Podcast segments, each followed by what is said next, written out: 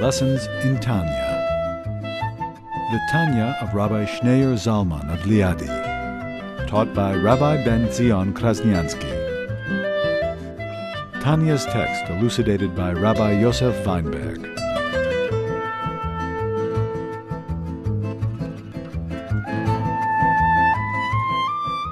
We are chapter 31.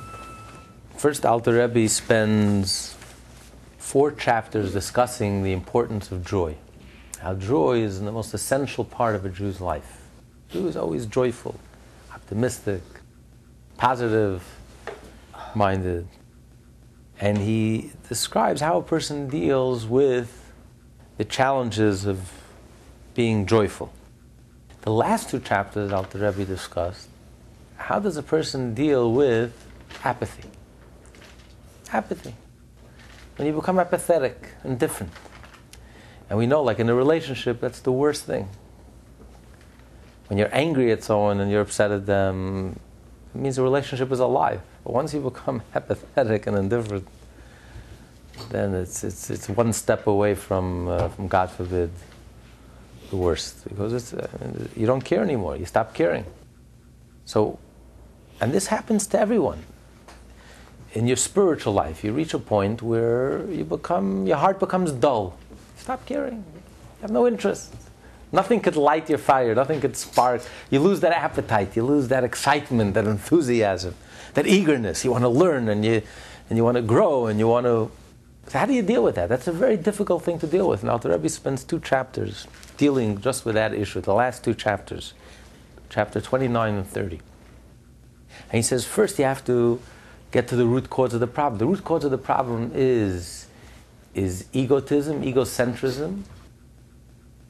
When a person becomes so self centered and you become arrogant, and therefore you, you grow jaded. So the first thing you have to do is you have to break your heart into a thousand pieces. Just like a piece of wood, quotes the Zohar, a piece of wood, the fire doesn't take. You have to break the wood into, into small little pieces, and then you can light it on fire. So when your heart is broken to a thousand pieces, when you lose that self absorption and that smugness and that self satisfaction and that foolish sense of self satisfaction, arrogance, then your heart can, you can recapture your appetite, regain your appetite to learn, to grow spirituality. And then he continues, once your heart is broken, then then you can become self aware because a person who's so proud and arrogant and content with themselves, satisfied, that person is completely, has no self awareness and becomes very judgmental of other people and holier than thou. But when a person loses his egocentrism and his delusional sense of grandeur, grandiosity, then you can become honestly self aware of who you really are and what's really going on in your life. And then you realize that you're not so great, even though you may have studied Torah, and mitzvot, and all your life, and you've done everything, versus that bum, that low life, who's not doing the right thing. But when you assess yourself honestly, we're not sure who's better or who's worse. Because do you struggle? For you, it's no struggle, it's no big deal. It's like feeling superior to the axe murderer. Why do you feel superior to the murderer? Are you tempted to murder? Is it a struggle for you? It's no big deal. So for you, that the fact that you're not a murderer is uh, what's so what? It's no struggle. It's no big deal. For that axe murderer, it's a, it's a huge struggle. So yeah, if you want to assess yourself honestly, do you struggle in your the areas in your life that you have to struggle? How do you do? You're so quick to condemn and feel so superior. Look, I'm a paragon of virtue. I'm such a good person. I don't steal and I don't cheat and I don't. Really? Maybe not tempted to cheat. It's no big deal for you. You don't get any great kudos. What's the big deal? How about those areas in your life which is a big deal, which you do have to struggle, the weaknesses in your life that you have to overcome? Look how weak you are. Look how, in, how inconsequential you are. So, so relax. Before you start condemning and feeling so superior and feeling so arrogant and haughty, let's, let's become self-aware of where you're really at in life. And that's enough to, to humble you. That's enough to open your heart, to crush that arrogance, that foolish sense of self-satisfaction and smugness, and that will recapture, re- recapture your appetite. Then you can start growing again. Open your heart up to start feeling, to start feeling alive again, start connecting, and to start. So here the Alter Rebbe spends two chapters, a great length, discussing how you can crush your spirit, crush yourself, crush that sense of arrogance. But that may lead to depression. You know, if you're going to dwell and focus on that I'm not so great, I'm not so hot, and I'm not so, you know, that can lead to uh, um, an unwanted consequence. Is that can lead to a sense of of worthlessness or a sense of depression. That's a terrible thing, because prior to that, Alter Rebbe spent four chapters discussing how it's essential for a Jew to be joyful. How depression is, is, is a no no. A person can never, because depression means a sense of worthlessness. If you feel that I'm worthless, then you lose hope. You give up hope. You stop trying. What's the point? And that can lead a person to the worst. Because when a person feels horrible about life and feels horrible about himself, when you feel that there's something wrong with me, that I am no good. Not I did something wrong, but I am no good. Then you just throw in the towel. Then, then you lose energy. What's the point? Why even try? Why, why the effort? Why the struggle? What's, I might as well quit while I'm behind. And, and that can lead a person to addiction, that can lead a person to the worst things. Many times, the reason for addiction, the reason why people get addicted, whatever they get addicted to, is because they feel horrible and miserable and they need something to feel better. A person can't live feeling horrible and miserable, so you need something to soothe your pain. So, whatever it is, whether it's alcohol, whatever a person finds to, to soothe that pain, of course, of course, it doesn't. It doesn't. Uh, drowning your sorrows doesn't help because your sorrows are, uh, is a good swimmer. the more you drown it, it always swims to the surface. You have to. You have to dull. You have to dull the pain even more. It's. It's. A, it's it becomes an addiction. It becomes a dead end, an endless, endless cycle, a vicious cycle of, of pain and, and worse. But. But so depression could lead to the worst. When a person feels has walks around with a sense of hopelessness, a sense of so question is that if a person will take to heart what Alter Rebbe has written in the last two chapters, how to crush your sense of arrogance, your sense of smugness, to wipe that smugness off your face, or someone who's so drunk in materialism, to sober them up, to give yourself a little patch in the punim, to slap yourself in the face and sober yourself up and, and start living again, and your heart, and to open your heart up. But that can may lead to depression. It may lead to if you start dwelling and crushing your spirit, you may crush, crush your, yourself, period. This is what Alter Rebbe is going to address in this chapter, chapter 31. In chapter 29, the Alter Rebbe began to deal with the problem of timtum halev, insensitivity of the heart. Another way to put it is apathy. How do, how do you deal with apathy? When your heart becomes apathetic and indifferent. He quoted the statement of the Zohar that a body impervious to the light of the soul needs to be crushed. By crushing one's spirit, one crushes the sitra achra of his animal soul, whose arrogance is the cause of timtum halev. In chapters 29 through 30, the Alter Rebbe described various means of arriving at a feeling of contrition, literally broken-heartedness, for example, reflecting on one's spiritual failings in not waging an adequately strenuous battle against his evil impulse, and realizing that one's failure in this area places him on a level lower than that of the lowliest of his fellow Jews, as explained at length in chapter 30. But while these methods may effectively dispel Timtum Halev, they would seem to have an undesirable side effect depression. Chapter 31 deals with this problem. The last two chapters is an antidote, is a medicine for the illness of apathy. But medicines have negative side effects. It's not like when you eat food, food is healthy, but neg- medicine has a negative side effect. And sometimes has a nasty side effect. So the Alter Rebbe is saying that yes, it's a medicine, and there could be a negative side effect, But he's going to address this now. He's going to say that it's okay.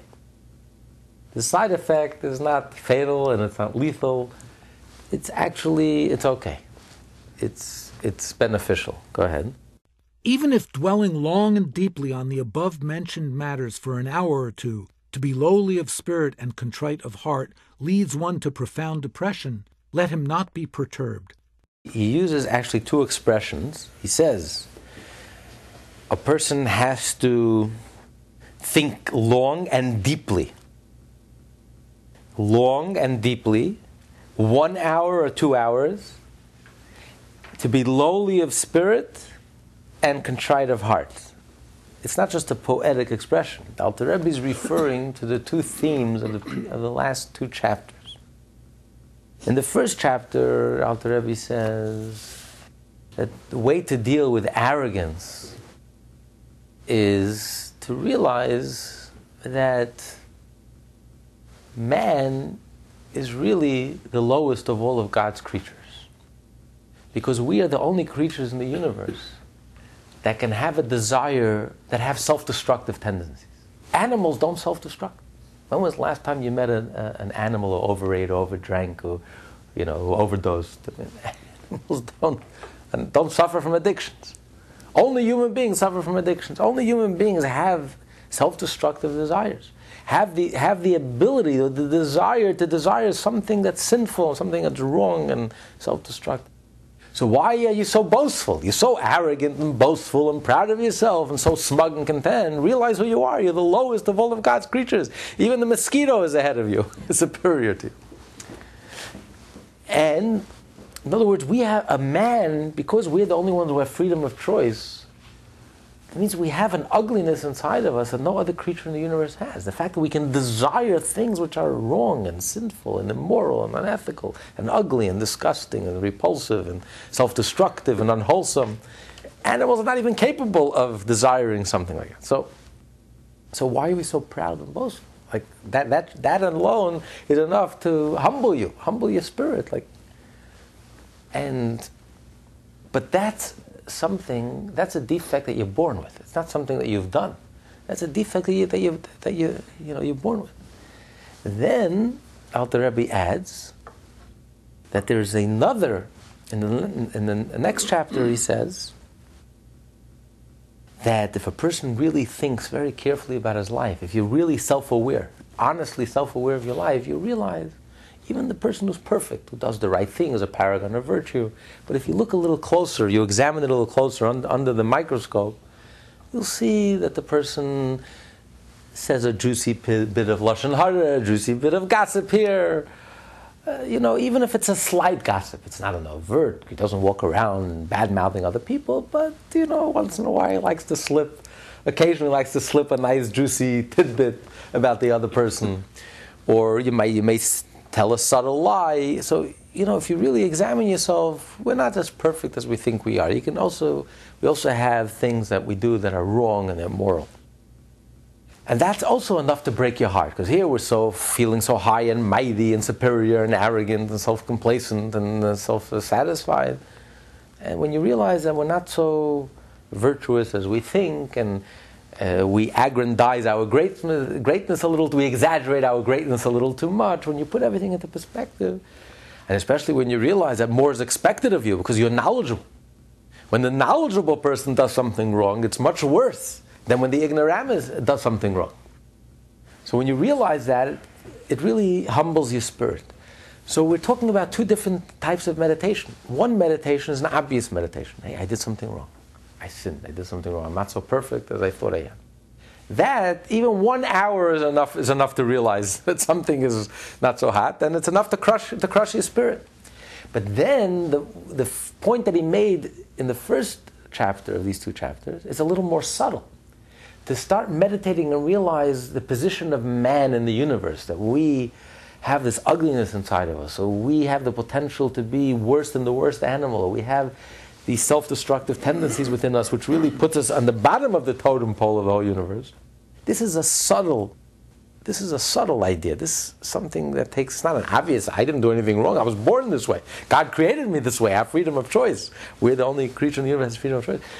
So, in order to feel brokenhearted for that, that takes more effort. That's why he says you have to think for two hours to be able to really grasp that point enough that, and to take it to heart, that to really affect you and humble you, that you need more time. And that doesn't crush you, but that can, can make you feel low of spirit and therefore will open your heart. So you see every word in the Alter Rebbe, and that's why he says you have to deepen. You have to, you have to dwell long and then go even deeper to really understand your position. On the above mentioned matters, the two matters that he mentioned above. So he says, even if it leads him to, the, to profound depression, don't be perturbed. Continue. True atzvut, depression, derives from the realm of klipat noga, not of holiness. Why does depression derive from the klipat noga, from klipa? Klipa means it doesn't come from holiness. Because where does depression come from? What's depression? Depression is, depression comes from ego. I should be perfect. If I'm not perfect, I feel bad. So spirituality could be the ultimate ego trip. I should be a perfectly spiritual person. When I realize that I'm not so perfect, I feel bad. Why do I feel bad? Do I feel bad because I'm thinking about God? Because I'm not as godly as I should be? Or I feel bad because I'm not as perfect as I should be? I have a certain image of myself, and I'm a perfectionist, and I believe that I should be all mighty, all powerful and self-controlling, and I should be a paragon of virtue, and I'm, I'm not living up to my expectations. So I feel depressed. I feel sad. So, but where's the sadness come from? Does it bother me that I that I that I'm not godly, that I'm not acting in the godly way? No, it's bothering me is that I'm not living up to my ego expectations of myself. I should be number one. I should be the best. I should be the strongest. I should be the smartest. I should. So it's really an expression of, the, of depression. It's atzvus. But nevertheless, it's the good aspect of klippa. Because what are you depressed of after all? You're not depressed that I'm not as wealthy as I should be, or I'm not as successful as I should be, I'm not as respected as I should be. It bothers you that I'm not as spiritual as I should be. I should be perfectly spiritual, and I should have a perfect mastery over myself. And here I see weakness in myself, so I'm sad, it bothers me. I'm not as perfect as I envision. So, yes, it's kalipa, it's all about ego, but it's, it's, the, it's the good part of ego. It's like a healthy ego because you want to you want to be the best, you want to be spiritual, you want to be good. So you, you're feeling depressed that you're not as spiritual as you would like to be, you're not as, as, as, as great as you would like to be. So that's what he calls klipat noga. It's the good part of the klip. But nevertheless, it's klipa. Continue. For concerning the realm of holiness, it is written, Strength and gladness are in his place. And likewise, the divine presence abides only in man's joy, and the same joy is required for the study of the halacha. Any depression, then, comes from the realm of klipat noga, except that if the depression is due to spiritual matters arising from one's realization of his spiritual failings, it stems from the good contained in klipat noga. For as mentioned in chapter 1, Klipat Noga contains both good and evil. The evil in Noga is the source of ordinary depression, and the positive element in Noga gives rise to spiritually motivated depression. Yet even the element of good contained in Noga is, after all, Klipa. If a person is uh, sad or depressed because he's not as wealthy or not as successful as he would like to be, that's kalipa. That's total, total ego. There's no, there's no good. There's no redeeming factor here. But if a person feels sad that he's not as spiritual as he should be, is not as intellectual as he should be, or he's not as as uh, doesn't have the mastery of life as he should be, that's already the good of klipa. But it's not holiness, because the nature of holiness is joy. Wherever there's God, there's joy. Like God says, within my space there is joy. That's the nature of godliness. So there's no room for ego or sadness or depression or all there is is godliness. You're not thinking about yourself. When you're God centered, you're not thinking about yourself. You're thinking, what can I do for God? So I don't have time to think about myself. There was the famous uh, Rabbi Yochanan ben Zakkai, the leader of the Jewish people during the destruction, and uh, and right after the destruction of the second temple, and he lived for 120 years. His life, he was a reincarnation of Moses. He was, uh, he became a, a leader, a Jewish leader, and he was 80, and um, he led the Jewish people for 40 years, and he single-handedly saved the Jewish people from destruction, saved the soul of the Jew. And on his deathbed, the students found him crying. He was crying. And he says, Rebbe, why are you crying? So he says, because I don't know which path they're going to lead me. After 120 years, I don't know. I'm going to, to hell or I'm going to heaven. And the question is, Rabbi Yochanan ben Zakkai didn't know which path he's going. this is the leader of the Jewish people, the holiest Jew, reincarnation of Moses, single handedly saved the Jewish people. He had the whole Talmud were his students. So he doesn't know which path, and he was crying. And the question is if he didn't know which path, why, did he, why is he crying now? Why didn't he cry the, for the past 40 years of his life? And Chassidus explains, and the Rebbe spoke about this many times, because yes, on a conscious level, course, he knew that consciously he was holy and he was divine. His whole life was consumed with Torah and teaching and learning. His whole life was immersed in holiness. But that's on a conscious level. But I don't know where a person is at subconsciously. That's one of the points Alter Rebbe made in chapter 29. In a dream, when a person is in a dream state, it's very revealing. You can really reveal where a person is really at. A person consciously can be very holy, but when your dreams are so far away from holiness, that's revealing that the whole thing is a facade. It's an act. It's not the real you. Where are you really at? You're so far away. You're so distant from godliness, from holiness. You have no connection to holiness and godliness. But you're very self controlling. So consciously, you have a nice facade, a nice veneer. But where are you really at? Your heart is elsewhere, your mind is elsewhere. And that's, that's exposed in the dream. So he knew, of course, he knew consciously he was a Jewish leader and consciously he was a paragon of virtue. But he says, let's be honest. Where am I really at? Subconsciously. Where is my heart really at? I don't know. And he started crying. Why is he crying now? Why, isn't, why didn't he cry a year ago, two years ago, the last 40 years? And the answer is, the Rebbe says, because God gives a person a certain amount of days in your life, a certain amount of time and energy, down to the last second. God didn't give a person an extra moment. We're not going to live an extra moment than we need to fulfill whatever our mission is in this world. So He gave us the exact amount of energy we need, the exact amount of talent, the exact amount of opportunities. So when a person, when a Jew lives with a sense of mission, I have no time to think about myself. I'm busy. I'm on a mission.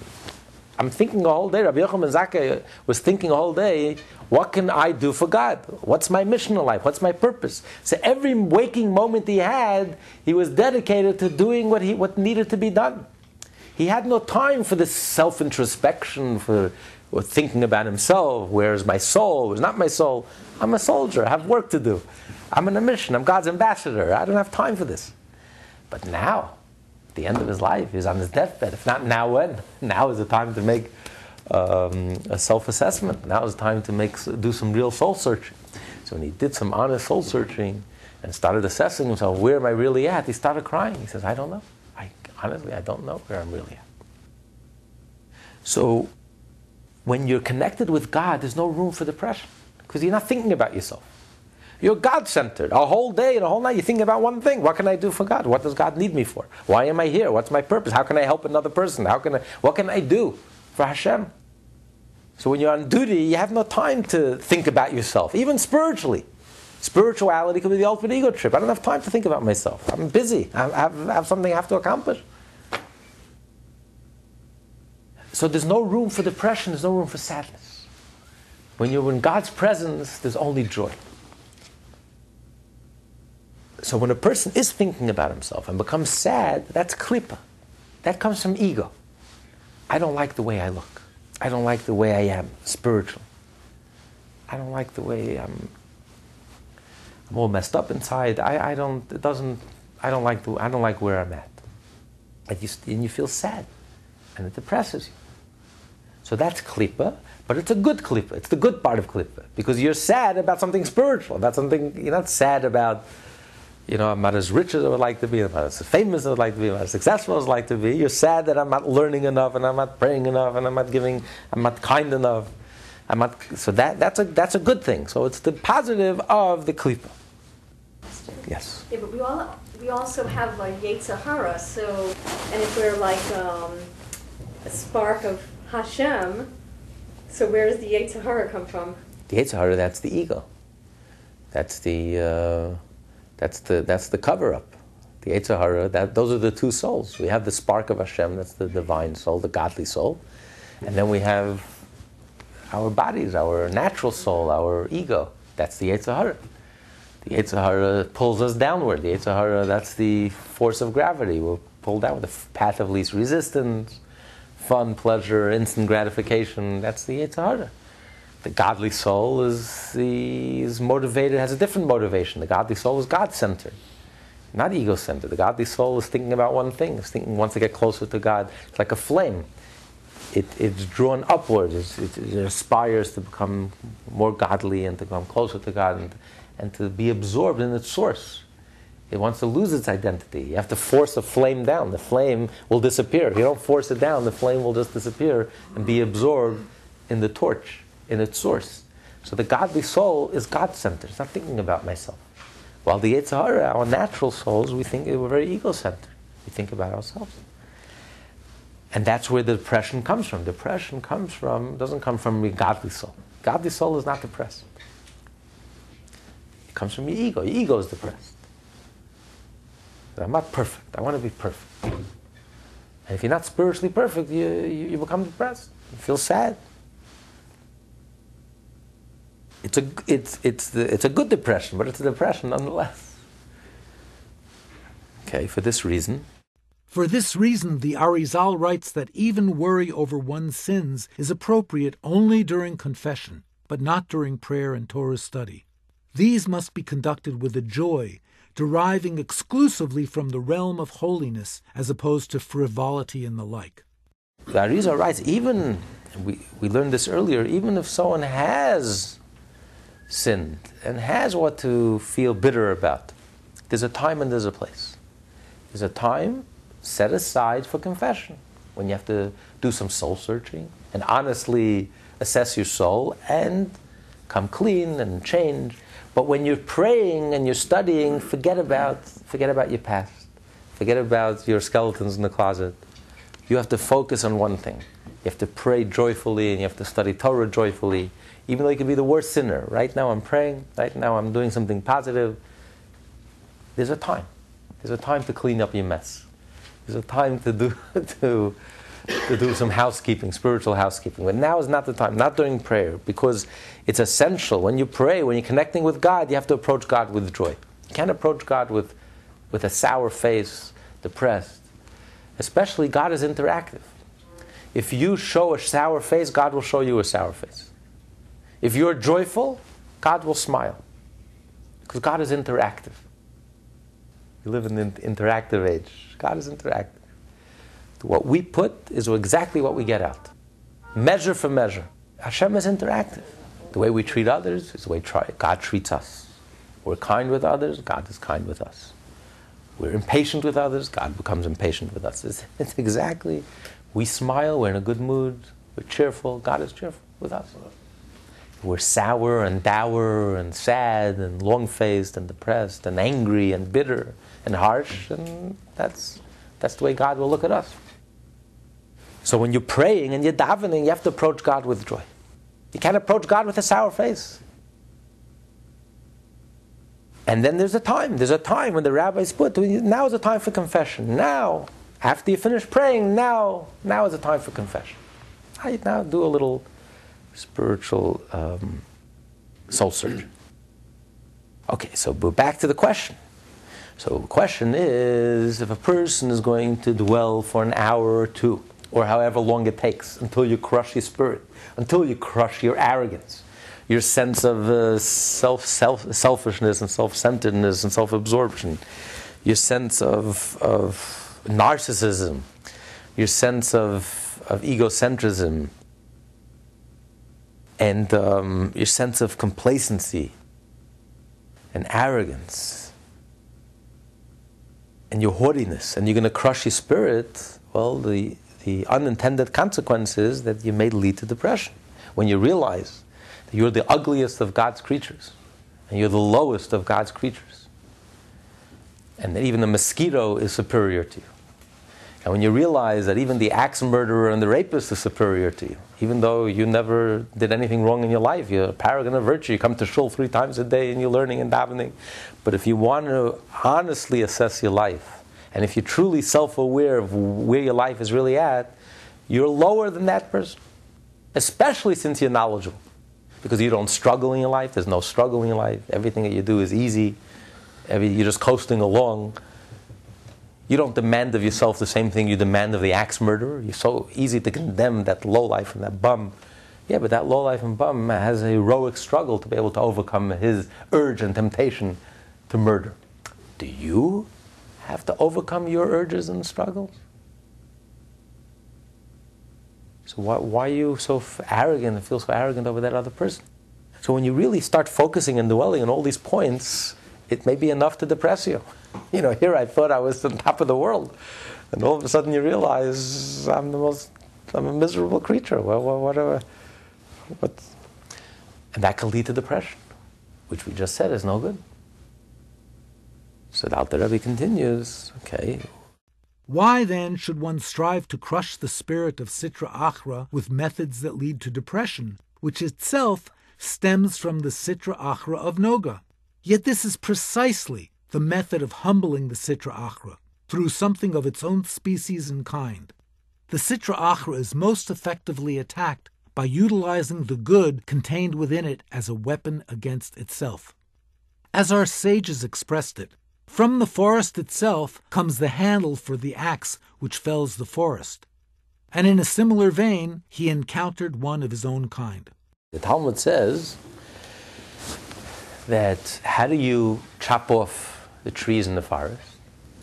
You use a tree because the handle of the axe is made of wood. So you use the tree to cut down the tree. And that's why the Talmud says that it was Avadia. Avadia is the smallest book of prophecy. The Psalms are the longest book of the 24 books in the, in the, in the Torah and the prophets and the writings. And the Avadia is the smallest of all the prophets. Avadia was a descendant of Esav.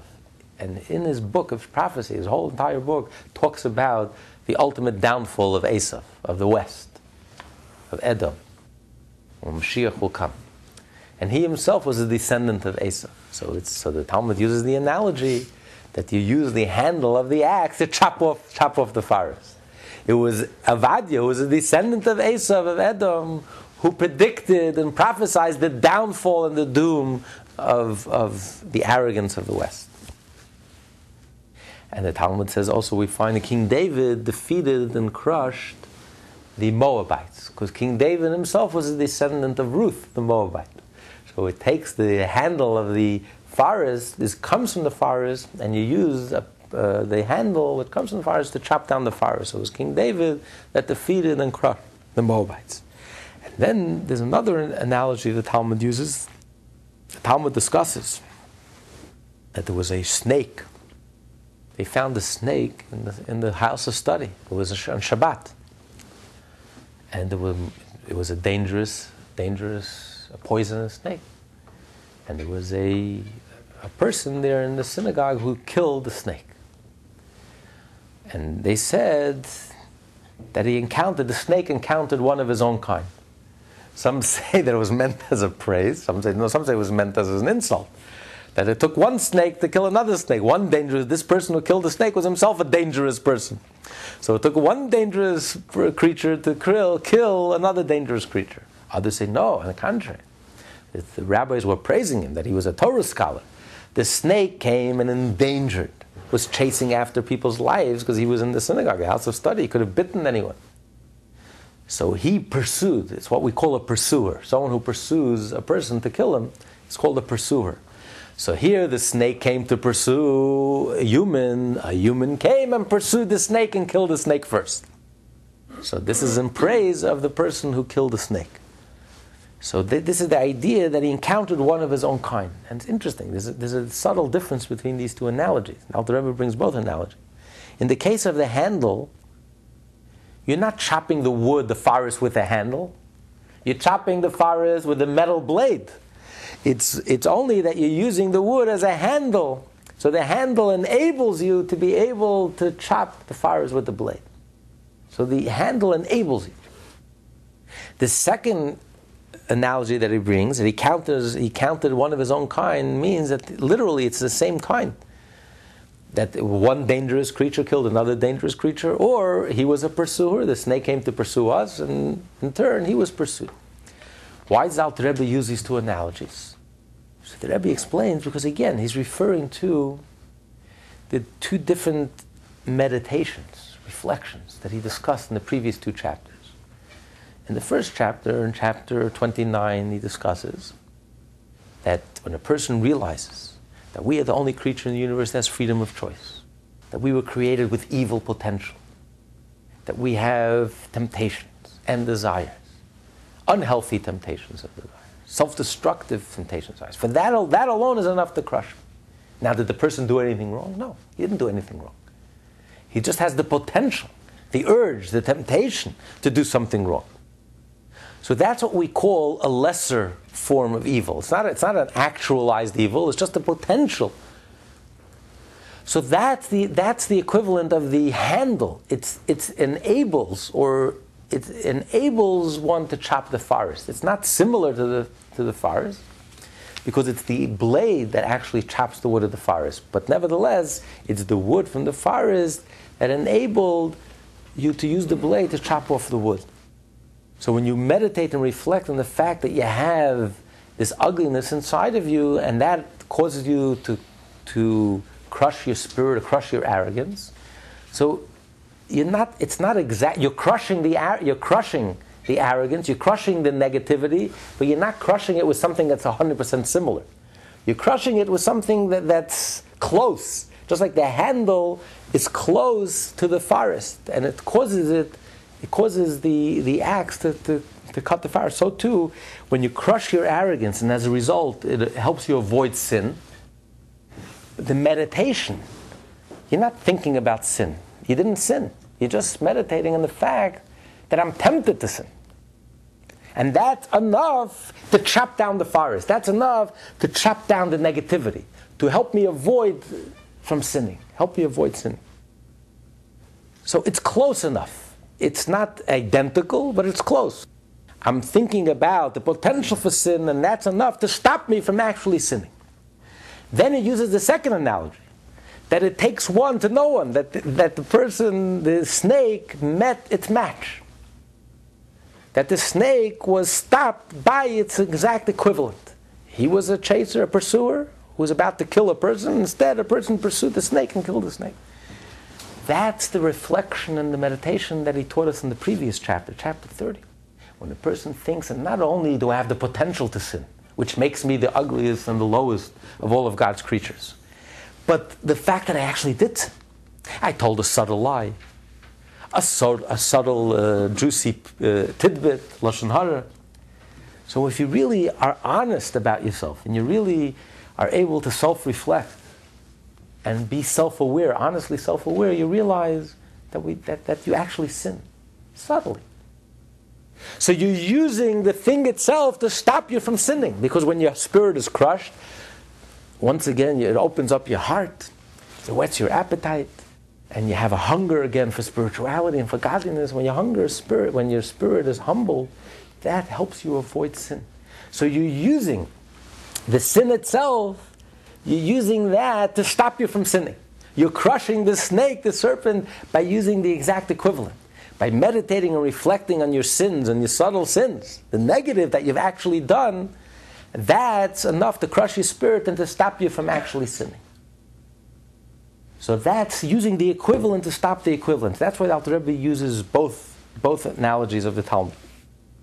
So in other words, when you use medicine, when you take medicine, the antidote is usually the illness itself, right?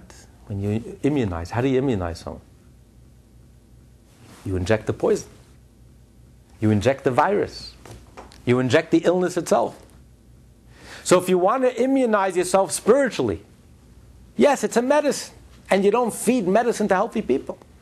But when you see that your heart is dull and your heart is insensitive and you're apathetic and you stop caring and you become indifferent and you lose energy and you lose enthusiasm, then you need a medicine, you need an antidote. And you know what?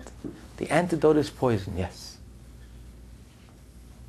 And you have to feed the poison, but that will, that will immunize you and that will maintain your health. So it's, it, it's, it's a necessity. Don't feel bad. Yes, maybe as a consequence of crushing your spirit, you'll feel bad, you feel crushed, you may feel a little depressed. But you know what? That's the only way you can do it. Because the only way to trap the forest is by using the forest. You want to stop evil? You have to use a little evil.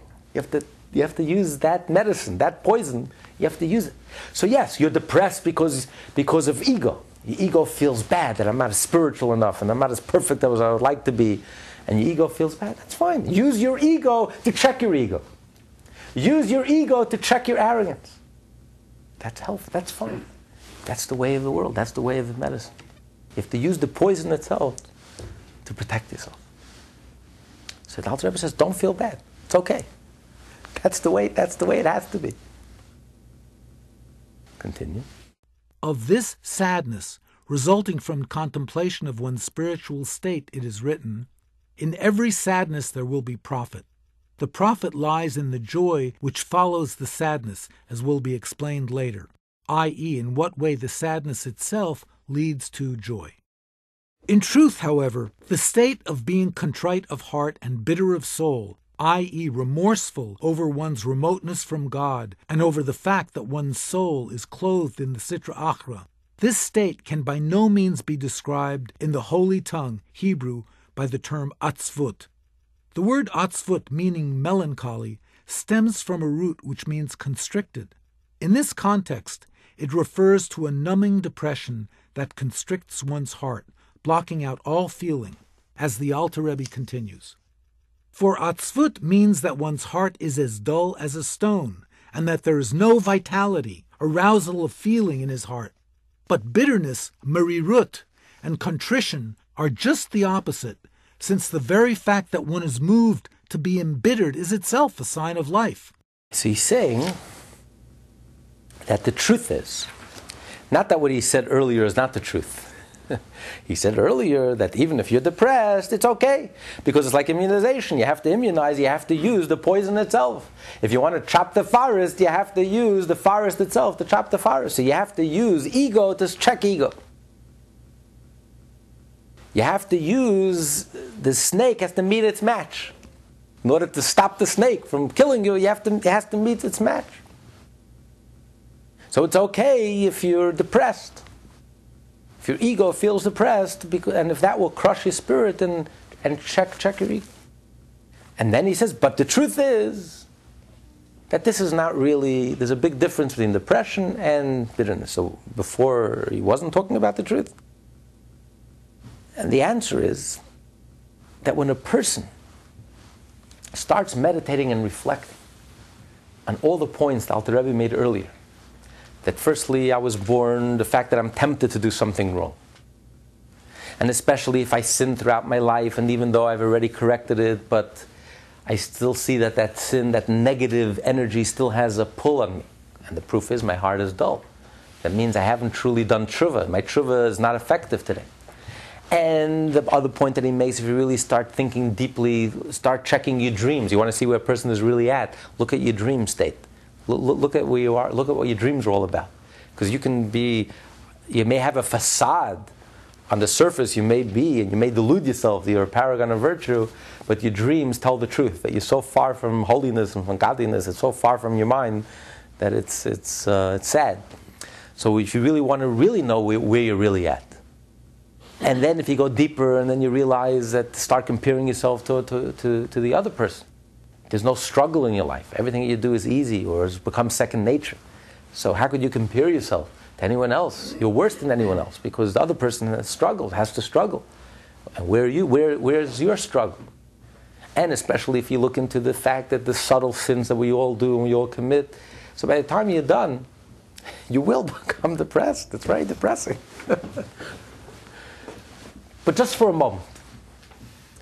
And immediately, it will turn into bitterness. What's the difference between bitterness and depression? You know the bitter, difference between bitterness and depression? Imagine your house is burning down. So if you're depressed, you sit down and you start crying. That's depression. Bitterness is my house is burning down. You grab a bucket of water and you start doing something about it. Depression is you lock yourself up in your house and you go into a funk and you disappear for a few days. It's a terrible situation. I'm terrible. It's horrible. I am bad. There's something wrong with me. Not I did something wrong. I can do something wrong with me. It's terrible. It's hopeless. There's nothing I can do to change. And you just you just do nothing. That's death. There's no energy. There's no life. There's no hope for change. Bitterness is you're bitter about something. You're going to do something about it. You're motivated to do something about it. It bothers me. And I'm bitter about it, so I'm going to do something about it. There's a problem. There's an acute situation. I, bet, I better roll up my sleeves and do something. There's energy, there's life. So there's a big difference. Depression is a no no. Hopelessness, no life, no energy. That's, there's no, that's a no.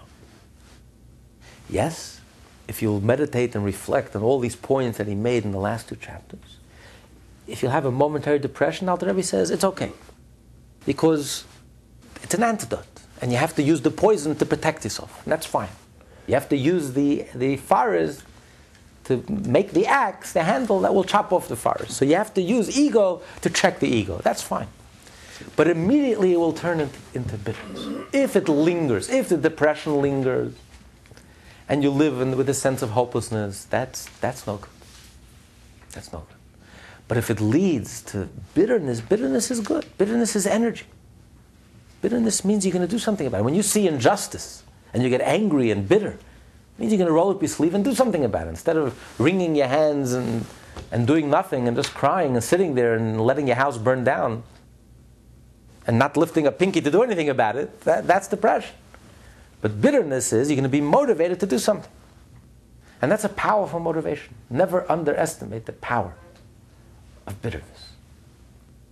When a person is crushed, and that's what he's going to explain now, when a person, there's two types of energies that a person has, two types of life. There's when everything in life is joyful and pleasurable and everything is coasting along and relaxed and fun, and that's, and that's, that's good. But then you have when you, ha- when you have an unpleasant experience. But it, it could be very intense and very powerful and very memorable. That experience you probably won't forget, will linger far longer than the pleasant experience. For example, the previous Lubavitcher Rebbe sat in prison. In Russia, if you were sat in prison, it was a sign of honor. That means you must have been a moral person, ethical person, a spiritual person, because all the criminals are running the country. But the previous Lubavitcher Rebbe was sentenced to death because he was the pillar of Judaism. He single-handedly stood up to Stalin and fought him and, and continued to create underground yeshivot and create Jewish life all over Russia. And they put him in prison, and, was, and he was sentenced to death, and they, they tortured him, and he suffered the rest of his life from put him in solitary confinement, and they threw him down the stairs, and, and he, he didn't buckle, he didn't cave, he didn't buckle one, he didn't give one iota. And they slapped him, and they beat him, they, they, they went wild. They never had such a prisoner, because they all crushed. They all, it was just a matter of time, they all, and the previous Rebbe was the eternal Jew. Nothing can crush him. He says, there's no force in the universe that was created yet that can, that can cause me to compromise my Jewish principles. And, um, and the previous Lubavitcher Rebbe later wrote, he said, that experience changed his life. He says, I would never wish it on anyone, and I would never wish it on myself. But once I went through it, I had that experience, I would never take it away. Because the intensity of that experience and the power of that experience, you feel so alive. Imagine a soldier who goes to war, who's actually in battle. You know, when you're in live battle, the intensity, the awareness is so sharp.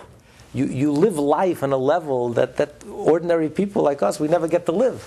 Once you tasted that once, you've experienced that, you know, you'll never want anyone to take that away from you because you've lived life in such a deep, such an intense level. Yes, it may have been a very horrible experience, it may have been a very unpleasant experience, very dangerous experience. But when you live life on that level, it's so intense, it's very powerful. There's a life to it, there's a very powerful force to it. So when a person has fear, fear is not all negative.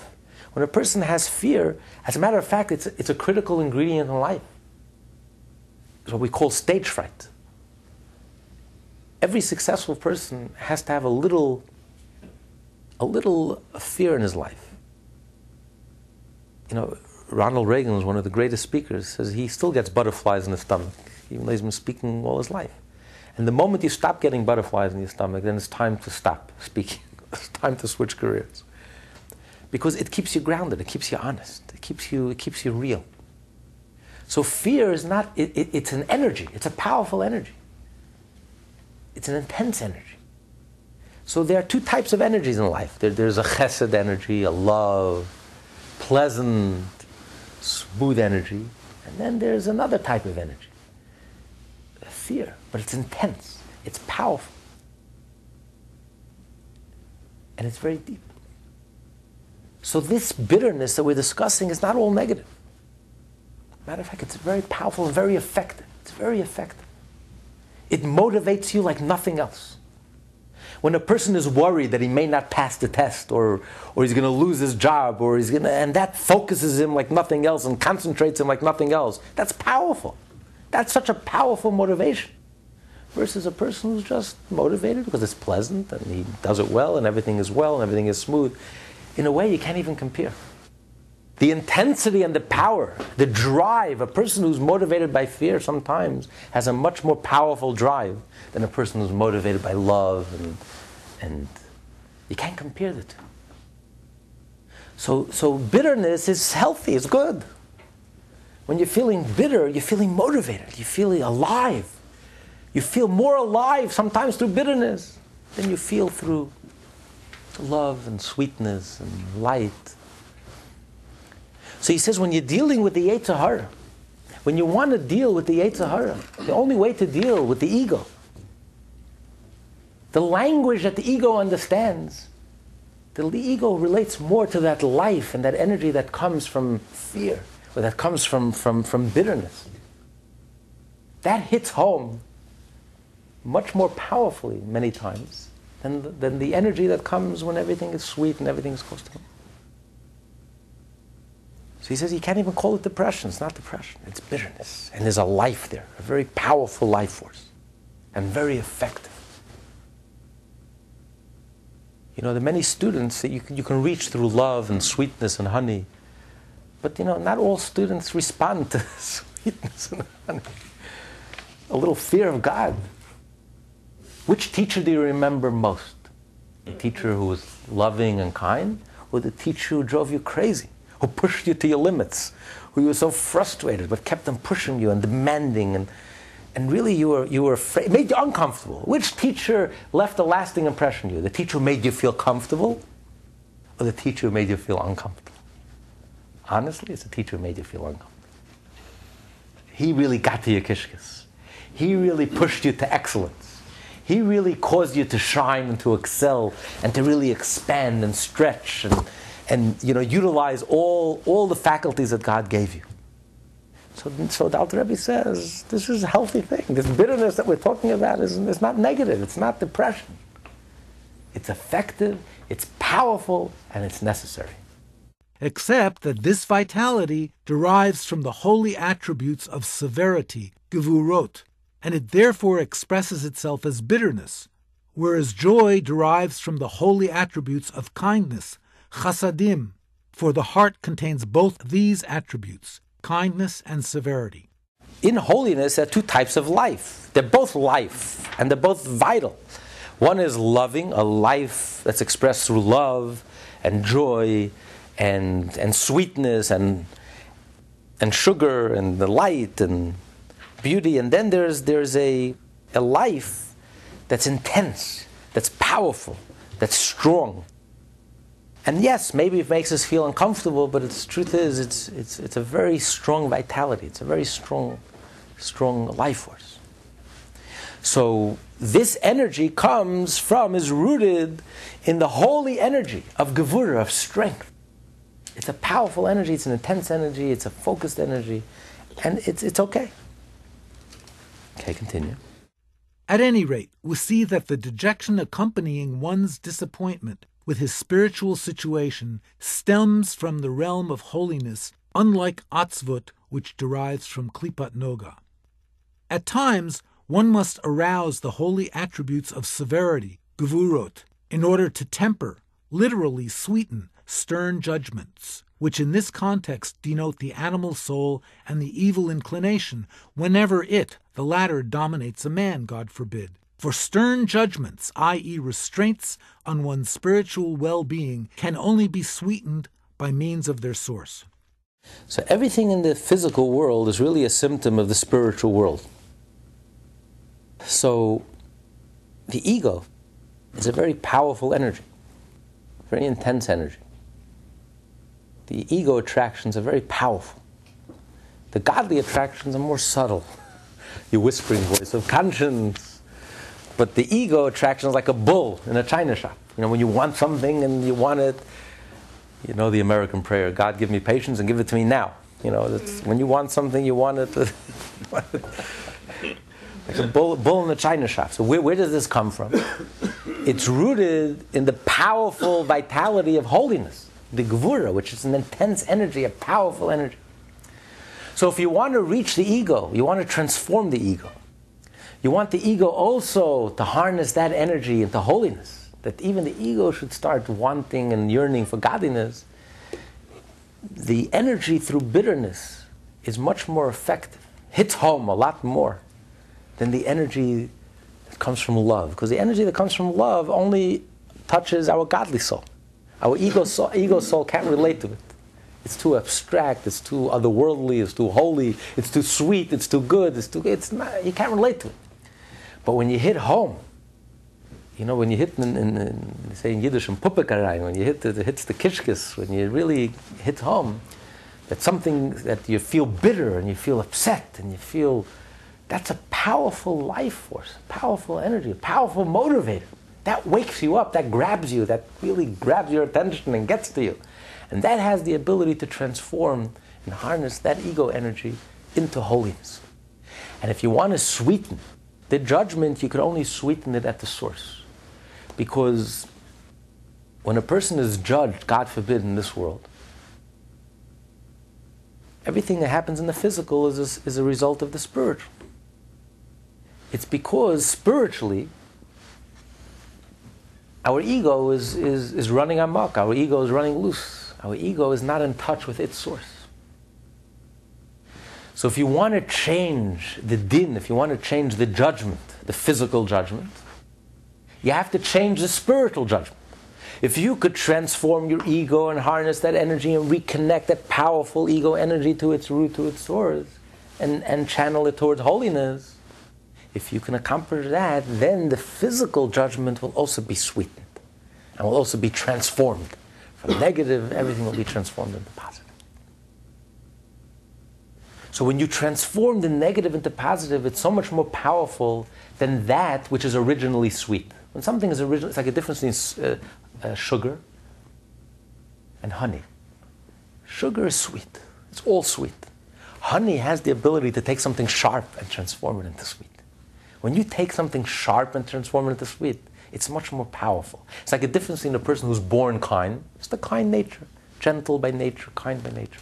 Or take a person who's born nasty by nature, but worked on themselves and transformed their nature into sweetness. You can't compare the two. That person is so much deeper. It's so much richer. That kindness, that goodness is so much deeper because he's transformed the negative into positive. So it's one thing when something is born sweet. The godly soul is sweet. It always is sweet, always was, and always will be.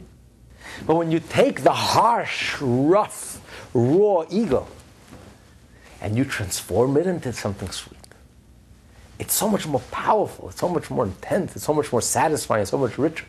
So if you can transform the din spiritually in yourself, transform your ego nature, that not only you should do the right thing, but you even want to do the right thing, then the physical judgments against us will also be sweetened and transformed. And how do you transform your ego nature? So through bitterness. Bitterness is much more vital, has a vitality to it, has a power to it, has an intensity to it that you don't find in, in, in love per se. So it's okay, it's holy, it's good. It comes from a good root, it comes from a good source, and it's necessary if you really want to reach the ego, the real you.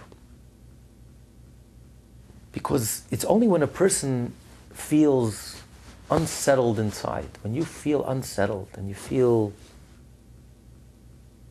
that you're looking, you're seeking, you're searching, then you're open. Then your ego becomes open to grow and to change. Otherwise, your ego is out of the picture, it's indifferent. Your godly soul is galloping ahead, but your ego soul is, is left behind. Either you're suppressing it or you're ignoring it, but you're left behind. So you don't have a real hunger for godliness. It's not the real you. But how could you, how could you arouse within yourself a real sense of hunger and thirst and, and yearning and sense of restlessness?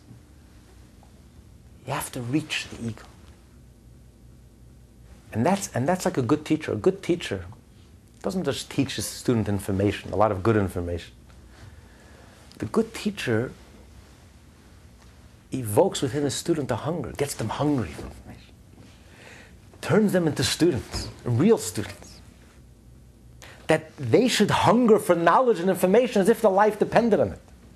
That even when they finish school, they'll be, they'll be reading at night, they'll be looking and reading and searching and seeking and thinking, and it'll get to them. It's not just external, superficial, stuffing them with a lot of interesting knowledge and information. It's turning them into, into students, into, into hungry, hungry souls that, that are looking and uh, searching. When he starts questioning and, he, and it starts bothering him, so in order to reach the ego, that the ego should start hungering for godliness. The ego should start yearning for godliness. The ego should become curious and intrigued. That you could only achieve through bitterness. You can't achieve it through love. Because the ego doesn't respond to love. It doesn't know what you're talking about. It's not his language. Ego is harsh, rough, intense, powerful. But when you feel bitter about your situation, and there's life, and there's vitality, and there's energy in that bitterness, now you're hitting home. Now the ego feels, wait a minute, you know, I, I feel that I'm, something is wrong in my life. It's not perfect, it's not good. And then you can transform your ego. The ego starts hungering for something. Then you can start educating your ego. You can start opening up your eyes and realizing that there's a lot more to life than just money, power, fame, indulgence, external, material. But when your ego starts getting it, then your ego starts hungering for godliness. That's how you transform. That's how you sweeten the judgment. When the judgment itself becomes transformed because you've connected it to its root, to its source, its divine root, its divine source. And when if you, if you achieve that spiritually, you will also achieve that materially. Then all your judgments against you materially will also be sweetened and transformed from negative to positive. The material will follow the spiritual. Okay. All evil is simply a degenerate form of the attribute of severity, gevurot, that derives from the realm of holiness. Myriad contractions, tzimtzumim, and descents of this attribute transform it to evil, the evil of klipa. Naturally, this includes also the sitra achra of one's animal soul and his evil impulse. In order to elevate or sweeten evil, to return evil to the realm of holiness, it is necessary to bring its source to bear on it. In terms of one's divine service, this means crushing one's evil impulse by marirut, bitter remorse, which derives its vitality from the holy attribute of severity, the source of the evil impulse. For this reason, our sages said one should always incite the good inclination to anger against the evil inclination. Since anger stems from the attribute of severity, it is capable of sweetening the evil inclination. That's why it doesn't say in the Torah, "Don't thou shalt not be angry," because anger could be utilized for something very positive. You know, if your teacher got angry at you, you'd feel very upset, but it would wake you up. So the Talmud says you should get angry at yourself. When you see that you're sleeping on the job and you're falling asleep spiritually and you see that you're slacking off and so you should get angry at yourself. Get angry at your ego at your yetzer hara insult yourself a little. Wake yourself up.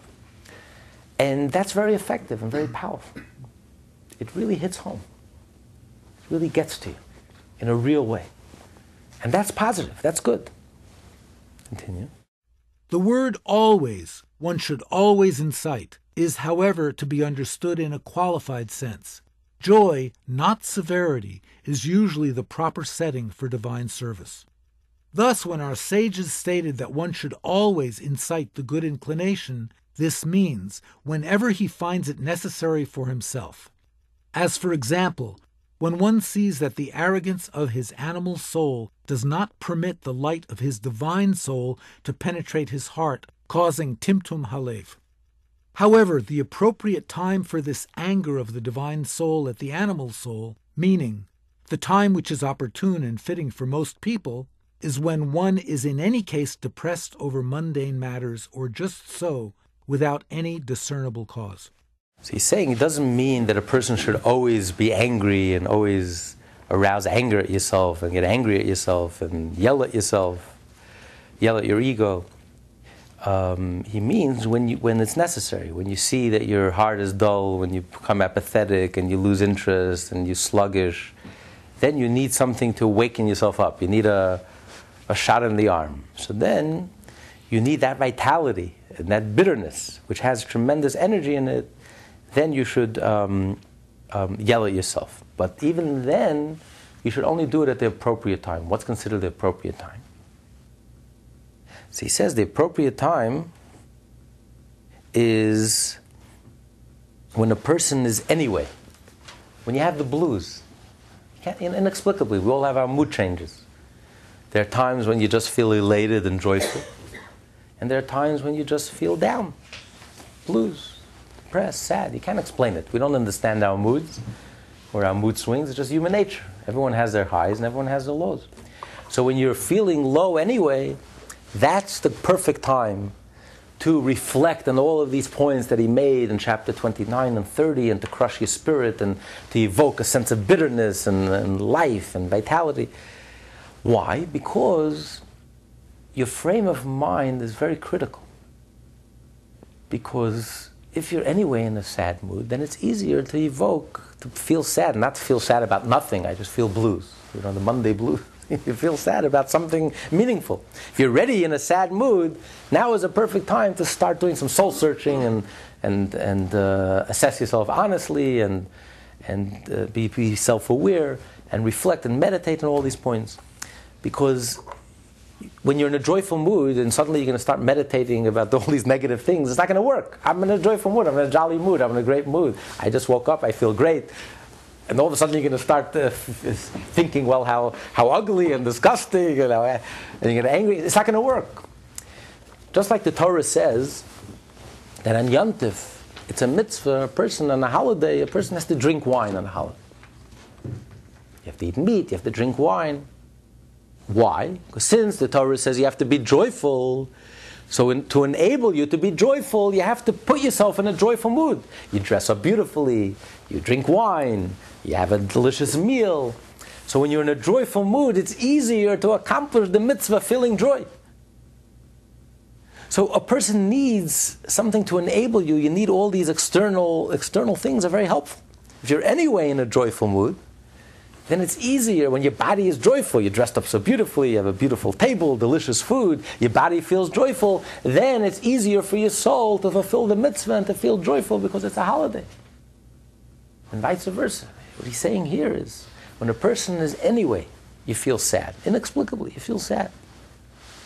That's the perfect time to dwell and focus and crush your arrogance and crush your sense of self complacency and your narcissism and your self aggrandizement and your, your delusions and really wake yourself up to reality and wake yourself up and feel alive again and, and regain your appetite and whet your appetite for spirituality, for godliness. That's the perfect time. So if you see that your heart is dull and you're feeling blue anyway, perfect. Now is the time. Take an hour or two and really get into it until you really feel that bitterness, that sense of, I better do something and I better move and change. This is an opportune time for redirecting the depression toward spiritual matters, to be among the masters of accounts mentioned above, i.e., to engage in soul searching and spiritual stock taking and to fulfill the previously mentioned teaching of our sages that one should always incite his good inclination against his evil inclination, since both of these paths harness the attribute of severity. He will thus be rid of the depression brought on by mundane matters, i.e., redirecting his depression into soul searching and into anger at his evil inclination will dispel the mundane depression. Well, this leads us to a very fascinating point because the Torah tells us elsewhere, why is it that a person has these inexplicable sad moods suddenly out of the blue? When you have these funks or these sad moods, or when a person feels suddenly you feel bad or something, it's because in heaven at that time you are being judged. And even though we don't know it consciously, but subconsciously we feel it, we sense it. That in heaven we're under the microscope. we are in the docket, and they're discussing us. and that's why we feel a little tense, nervous, we feel sad, we feel we don't feel right. And therefore, if a person will take that opportunity to do a little self soul searching, that's the best antidote. Because as the Zohar says, when a you confesses, it's the best antidote because when they judge you in heaven and you come clean and you outdo yourself, you say, I've sinned and I'm terrible. You imagine you came to court and, and you immediately confessed, I did this and this. Or imagine someone is criticizing you. You know the best way to, to disarm them is? Someone is really critical of you. The best way to disarm them is start criticizing yourself. And out, outdo your critic. And you'll see magically the tables will turn person will say, "Well, it's not so terrible," a, and you say, "No, it's inexcusable. It's no, uh, there's no excuse." And the more you condemn yourself, and the more you you the the person will, you'll turn around the situation 180 degrees. Because if if you are if you come clean and you confess, like we have now the governor of New York, he's confessing all his. every sin he ever did, he's coming up front and saying, "It's almost guys." Front of us the car. Dominic Carter. Dominic Carter. So it's just almost funny, but you know, but if you get ahead, and you, you Right, right, get ahead. get ahead and you confess. So how can you be angry at a person? The person comes and says, "I did this, I did that." that. Okay, fine. You know, we're all human. All of a sudden, we're, we're all of a sudden defending him. You know, it's like okay, it's all right. when a person denies, the person pleads not guilty, forget about it. The wrath of the court will fall on you, and you'll, you know. So the same thing is in heaven. If a person comes to God and says, I'm terrible. I did. All of a sudden in heaven, oh, not so bad. It's okay. so if a person judges himself, then in heaven they're very kind. So if you utilize this negative mood to start to crush your arrogance and your foolish arrogance, so then all of a sudden the judgment will be sweetened. The judgment will be sweetened. The judgment will go away. And therefore you won't have any reason to be sad. You're sad because you're being judged, something negative might happen to you. Like the Arizal says, if a person cries, suddenly you feel an urge to cry during the 10 days of Teshuvah, because you're being judged at that moment. And if you cry, you sweeten, you sweeten all judgments. Because if you have a broken heart and you're crying and Hashem sees you're sincere, and all judgments are sweet.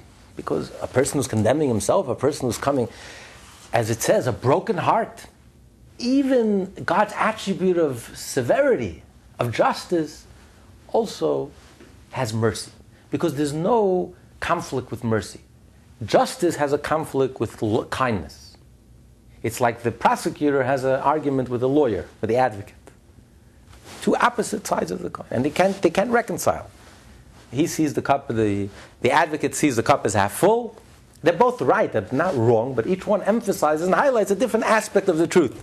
The advocate sees the cup that's half full, and the, uh, the prosecutor emphasizes the half that's empty.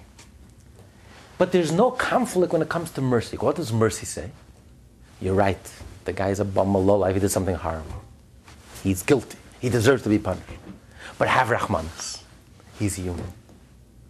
Look at his background. Look where he came from. Have Rahmanas. There's no argument.